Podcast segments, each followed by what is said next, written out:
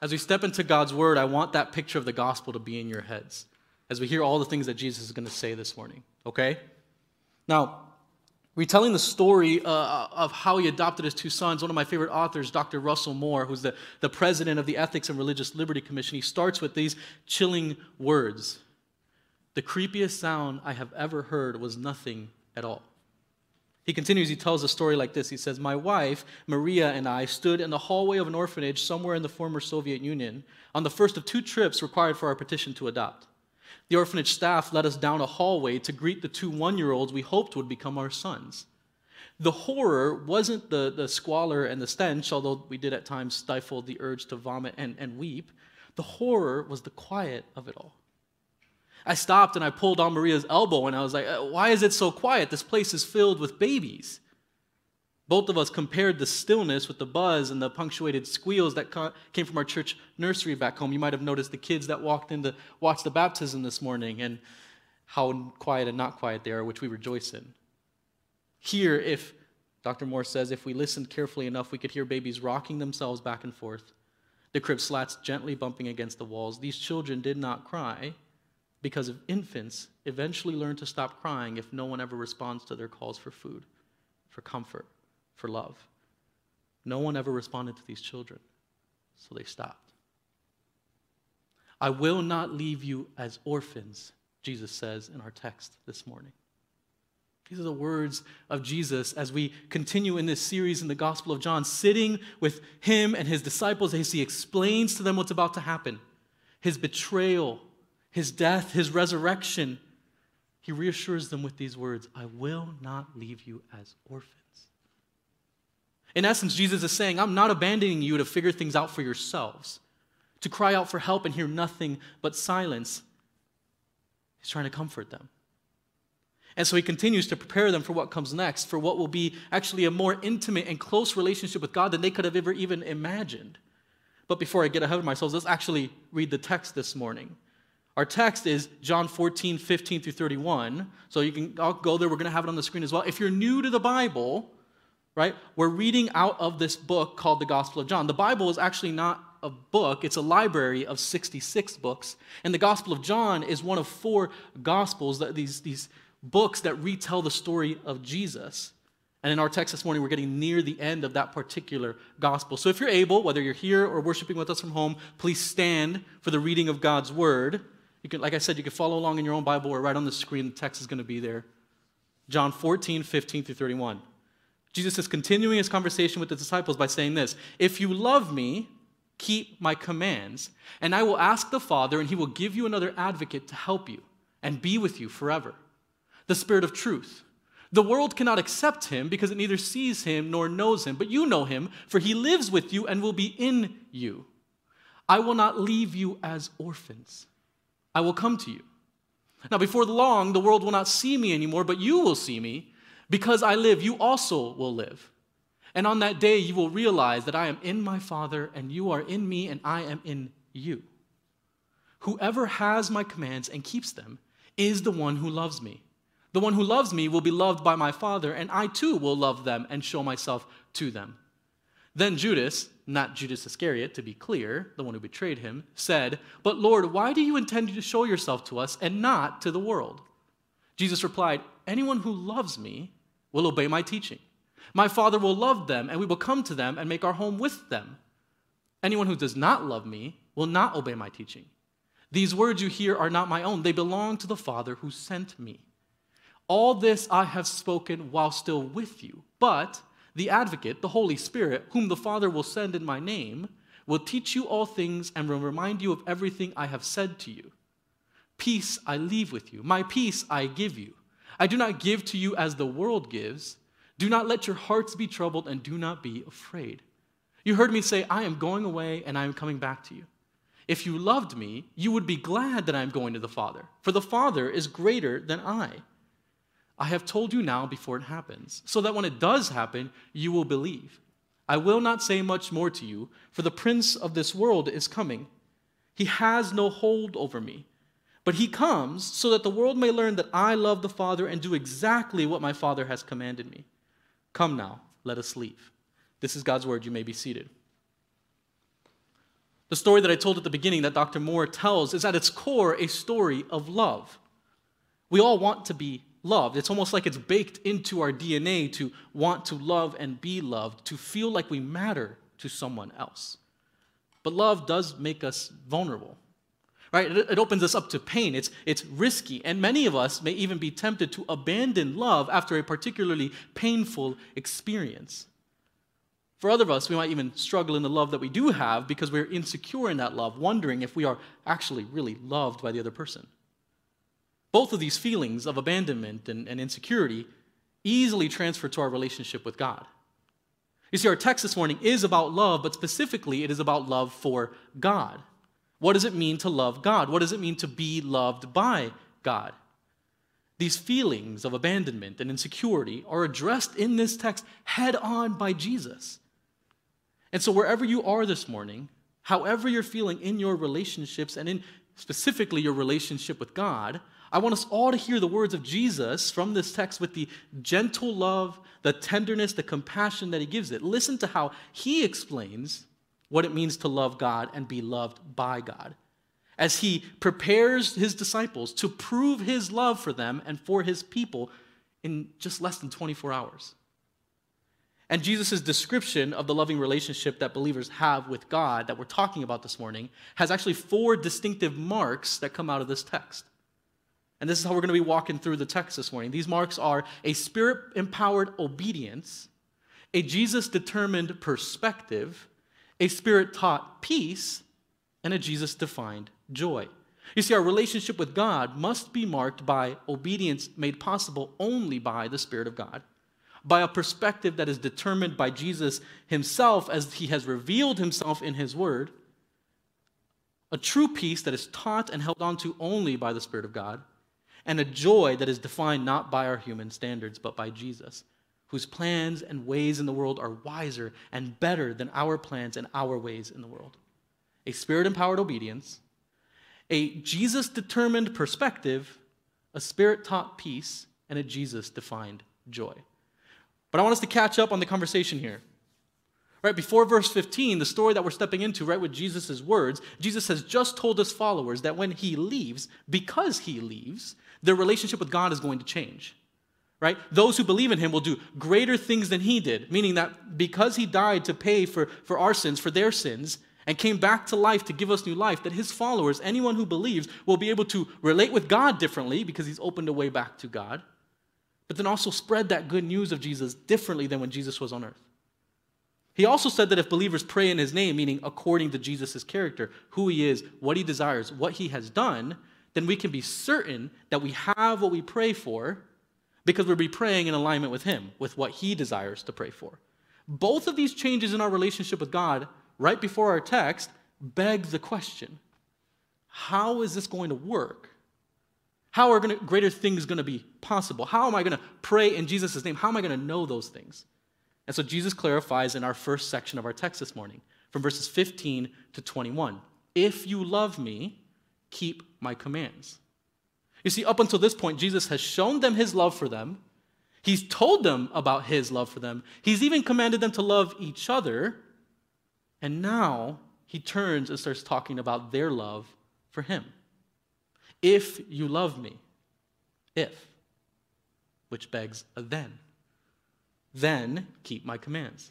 In simplest terms, Jesus is defining their love for him with the mark of obedience. Look at verse 21, just a little further down, where he repeats himself again using different words. Whoever has my commands and keeps them is the one who loves me. And the one who loves me will be loved by my Father, and I too will love them and show myself to them pause. Pro tip is if you're ever studying your Bible, if you're walking with us in the Bible reading plan, if the text that you're reading repeats itself multiple times, changes some words up, has the same idea, pay attention. The author's trying to tell you something. It's trying to say, hey, look at this. It is their big, like, look here sign with repetition. In verse 21, we have the same explanation as verse 15. I will know you love me by your obedience. If you have, not just understand intellectually, but truly grasp my commands, and therefore keep them, obey them, actually do them. Then it will be undeniable that you love me. And Jesus is not just about mentally understanding and agreeing with what he says about life. We have to actually act on it. That's what he's saying here. But he continues to clarify. He says, If you are someone who loves me, then that means you are someone who is loved by me and by my Father, someone who is loved by God. And better yet, someone who actually knows me, who experiences true relationship with me. To say it another way, Jesus is explaining here that intimacy with him, relationship with God, turns on, is marked by obedience. But I want you to be clear. I want you to be clear on this. I want us to be clear. I don't want you to miss this. This text, along with its context and the immediate audience that he has, the disciples, is not trying to explain how someone becomes a Christian. What Jesus is doing here is defining what it means to be a Christian. And that is a crucial difference, right? Because Jesus is not teaching his disciples that they can get to God, they can get God to love them by obeying him. I mean, if that's what Jesus is talking about, that's not really a love worth having, right? A love that is based on and changes with how good you're doing in the moment. What Jesus is saying here is that once you do become a disciple, a believer, a follower, once you respond to the initial love of God and you start to follow Jesus, that relationship must be marked by faith in Jesus, love for Jesus, and obedience to Jesus. In effect, Jesus is in this moment DTRing with his disciples, right? And if you don't know that, I was in college pretty recently. It's defining the relationship. He is trying to tell them what this is supposed to look like. But Jesus does not leave this explanation hanging in the air. And this is why I can say that the first mark of relationship with God is a not just obedience, but spirit empowered obedience. Look at verse 16. And I will ask the Father, and he will give you another advocate to help you and be with you forever. Do you catch the logic of what Jesus is doing here? Right? Those who are true followers of Jesus love him. They show that love by obeying him. And for true followers, Jesus guarantees another advocate for them. Remember the context of when he's saying this. He's about to leave. Right? They're worried, they're anxious, they're wondering what all of this means. They feel like they're going to be abandoned. And so he tells them, listen, listen, guys, I am sending someone else. And not just anybody, but another one like me. And that someone is going to do two things he will help you and be with you forever. You see, the first title that Jesus gives for this person that he's sending is an advocate, a helper, right? This, it's a title that means one who is next to you, one who encourages and keeps you moving forward, one who actively speaks on your behalf. And Jesus is very clear. Notice in the text, this, this word is not wasted. He's talking about another advocate. The only other time this title is actually used in the New Testament is 1 John 2, about Jesus himself. 1 John 2 1 says this My dear children, I write this to you so that you will not sin, but if anyone does sin, we have an advocate with the Father, Jesus Christ, the righteous one. What Jesus is promising in our text is that he's sending another advocate, another one like him, who will do the same work he has been doing, one who will help them and be with them forever. He's not just giving them a temporary fix, it's not a band aid, it's permanent, it's forever. And verse 17, he also describes this advocate as the spirit of truth. Not only is one who he, he not only is he one who walks alongside us, but he is one who is characterized by truth. Jesus, who just called himself a few verses earlier the truth, is now calling this new person he is sending the spirit of truth. But then Jesus adds this interesting clarification. The world cannot accept him because it neither sees him nor knows him. But you know him, for he lives with you and will be in you. Little Bible nerd trivia. In the Gospel of John, the word translated as world doesn't mean planet Earth as it relates to a geographic location, but humanity in relation to our spiritual location. In this one word, John paints this picture of all of humanity in rebellion against God every time he uses it in his gospel. A world that is deeply focused on the material, that is often skeptical of the spiritual.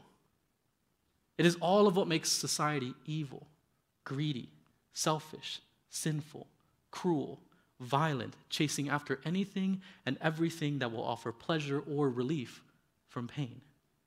This is the world that cannot accept this new advocate, the Spirit of truth, because it is skeptical of what it can't see and is incapable on its own to know truth, having been so steeped in lies.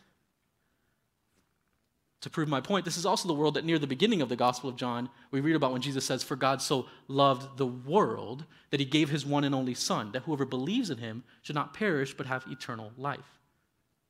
As one scholar writes about this, he said, Jesus is not saying that God's love is so large it is enough for a big world. He is saying that God's love is so deep it is complete enough for a bad world.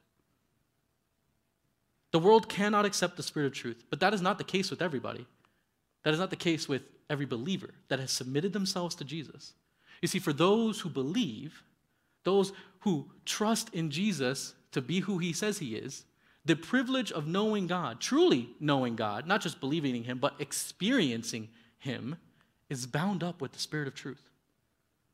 And in some mysterious but truly awesome way, the Spirit makes God's presence so tangible, so intimate, that Jesus can say what he says in the next verse I will not leave you as orphans. I will come to you. He's not leaving them without hope. Before long, the world will not see me anymore, but you will see me. Because I live, you also will live. He's talking about resurrection. On that day, you will realize that I am in my Father, and you are in me, and I am in you. It's almost like he's answering the confusion on their faces when he's talking about the Spirit and this other advocate, right? Where they're kind of like, yeah, Jesus, that's really nice, man, but, but what about you? Like, where, what's going on with you? We want you. And he answers with compassion, with incredibly personal language. I won't leave you as orphans without love or help, without a protector, without explaining to you what comes next, without providing for you. I'm not leaving you in the silence of an orphanage. I'm promising you an immediate comforter, an immediate advocate who will speak truth to you, who will be with you forever, who will not leave ever. And this is good. He's promising them the Spirit. This is why the obedience that he talks about in verses 15 and 21 is not just any obedience, but a spirit empowered obedience. If they're going to do greater things than what Jesus did, if they're going to pray in his name, if they're going to demonstrate their love for Jesus through their obedience, they need more than their own strength. We need more than our own strength to be able to do that. We need more than our own wisdom and our own discipline. We need the Spirit of God. But don't miss Jesus' mark of a loving relationship with God here, right? It is still marked by obedience, right? It is holding in tension both our dependence upon the Spirit and our actual obedience. So the question for us this morning is do we actually connect these two? Right? Do we connect love and obedience, or do we think that they're mutually exclusive? Do we see obedience and obeying God as, as duty or oppressive? Or do we see it as the loving response to God's love? Do we believe that the God who adopts us into his family, who created us, knows the only way to true life? And do we prove that belief by obeying what he commands, what Jesus has commanded? Remember, Obedience is not the way to get adopted. That's all Jesus' love for us. But if you're going to live as a child of God, this is what that looks like. So from verses 15 to 21, spirit empowered obedience. This is the first mark of a relationship between God and his people that is defined by love. And now we're going to go into the next section verses 22 through 24, the second mark, a Jesus determined perspective, which is actually revealed by a question, which is why I love the disciples so much. Because as I'm reading this text and I'm trying to figure out what's going on, I have questions. And then all of a sudden they ask the question that I have, going, okay, cool. Jesus is going to answer me now. Now, before I jump into that question, I do want to say eh, I've worn contacts for over 15 years. Ride with me, this is going to make sense in a minute. And I've got to say, the first time I wore them, I was just amazed at what the world actually looked like. Right? I, I stopped having headaches. I could see across the room. People stopped being blobs in, across the way from me. I saw people's faces. It was incredible. Wearing these corrective lenses changed my perspective. It corrected my view of the world. Right? You see, one of the most important parts of any relationship, whether friendship, marriage, parents and children, coworkers, neighbors, whatever it may be, is perspective. Right? Being able to have the right perspective of the other person and being careful not to distort reality when things come up. What is revealed by the question that we get from this disciple in verse 22 is that Jesus' disciples actually have the wrong perspective on what's about to happen. Look at the text. Lord, why do you intend to show yourself to us and not to the world?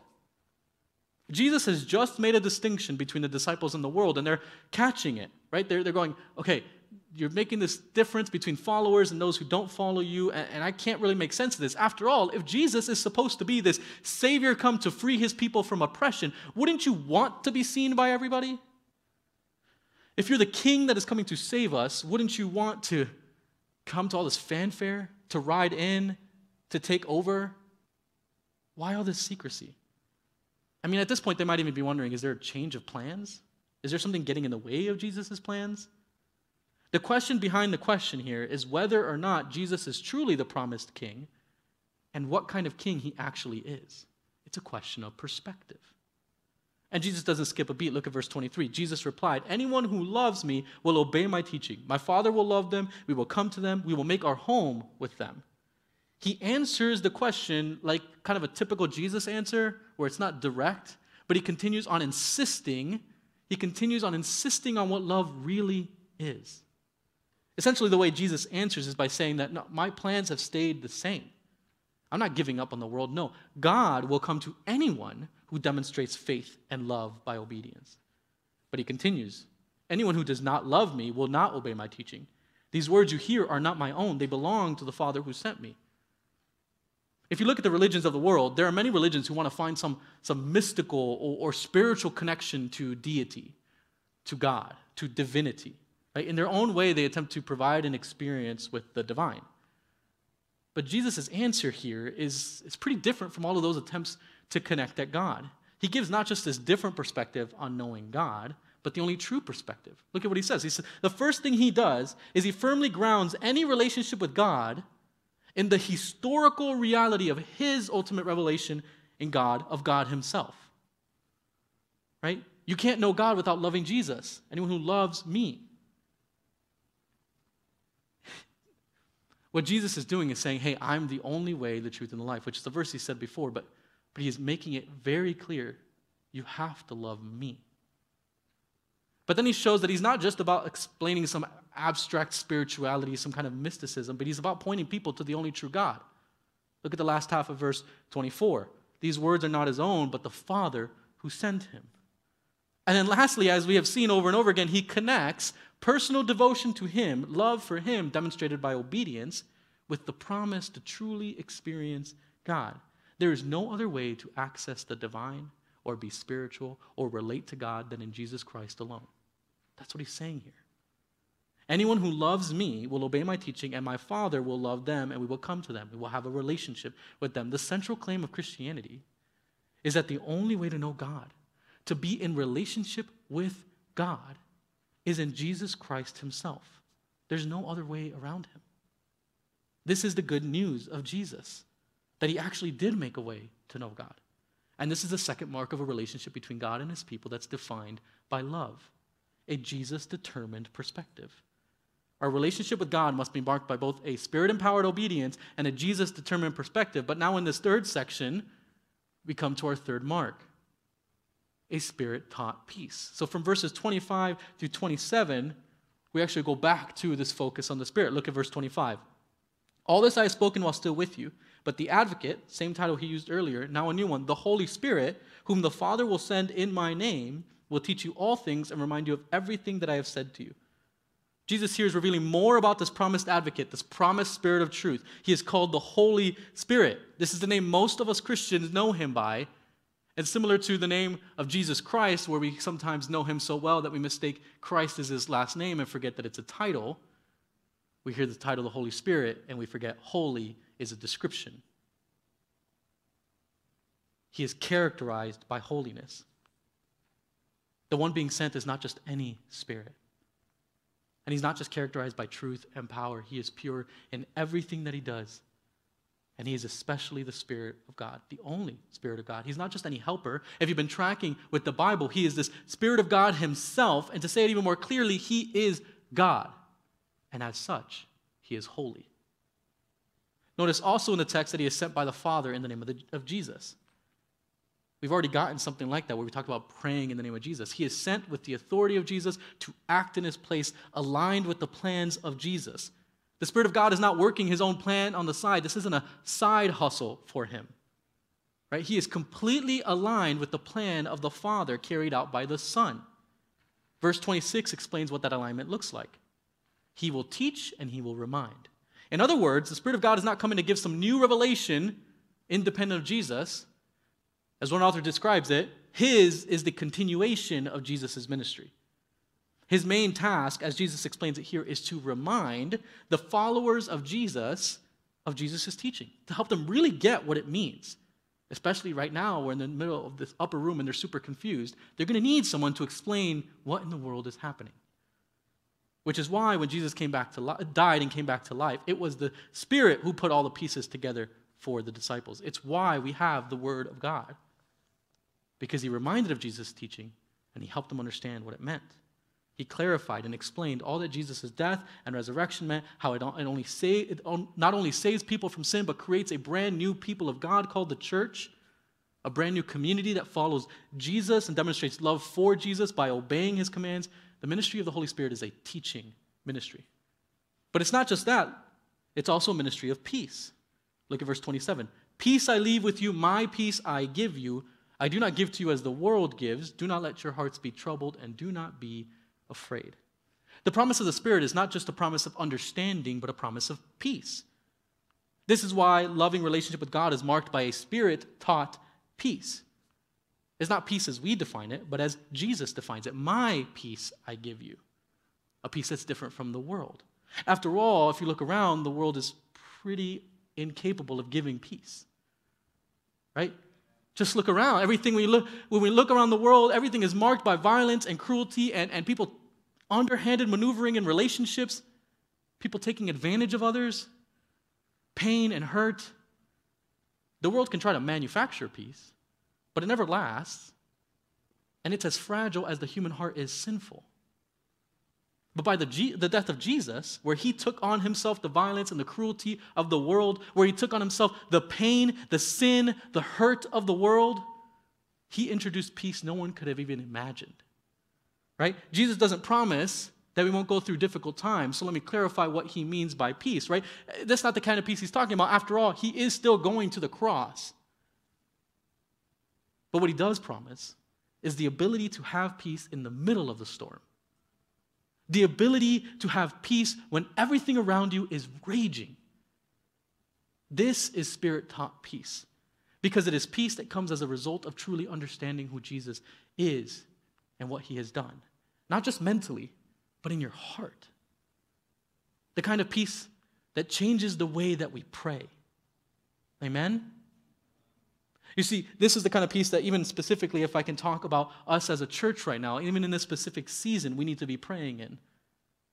Right? As we seek for our next senior pastor, as we step into whatever God has for us in this next year, we pray in every situation of our lives, and specifically as a church, not in ignorant trust of God, but in the trust and peace that is deeply embedded within the character of God as He has revealed Himself in Jesus.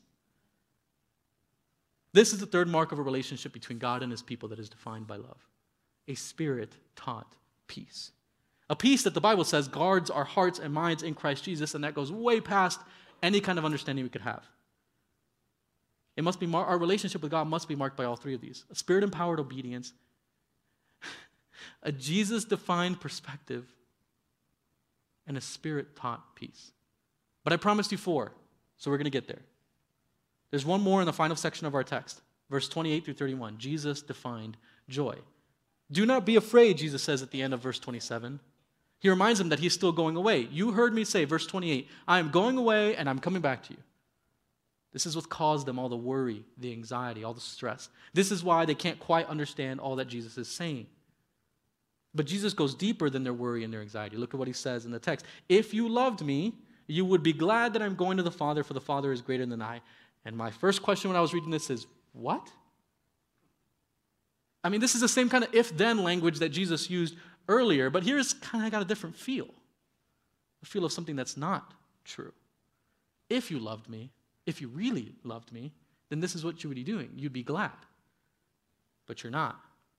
And so Jesus is here gently but clearly questioning their love.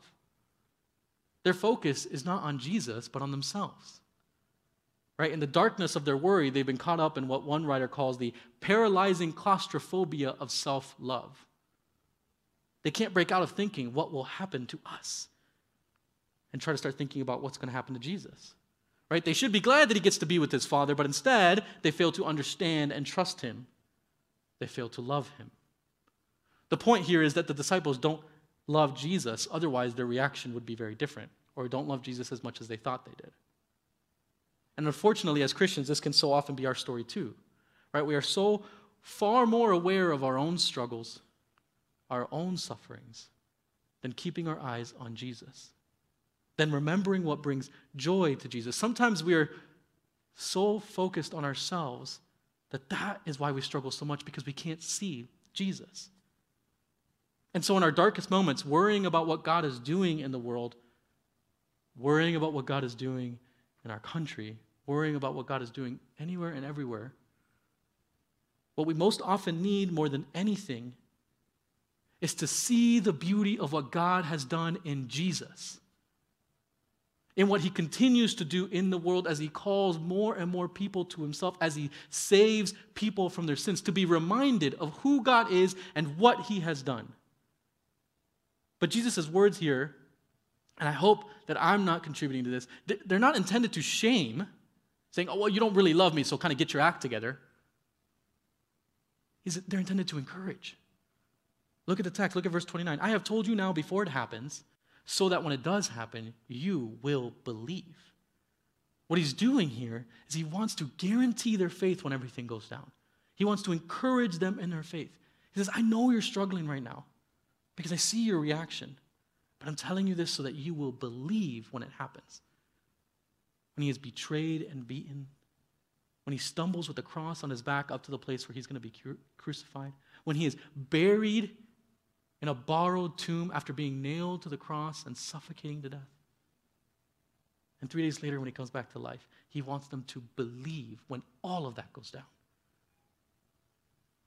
And that's what he calls us to do when we struggle. He doesn't shame you, saying, Why, why don't you believe in me enough? He says, I see you in your struggles and your worries I see you in the cycle of anxiety, and I'm right here by the Spirit of God. Remember, believe again. Now, Jesus changes things here, even as he's encouraging them. Look at verse 30.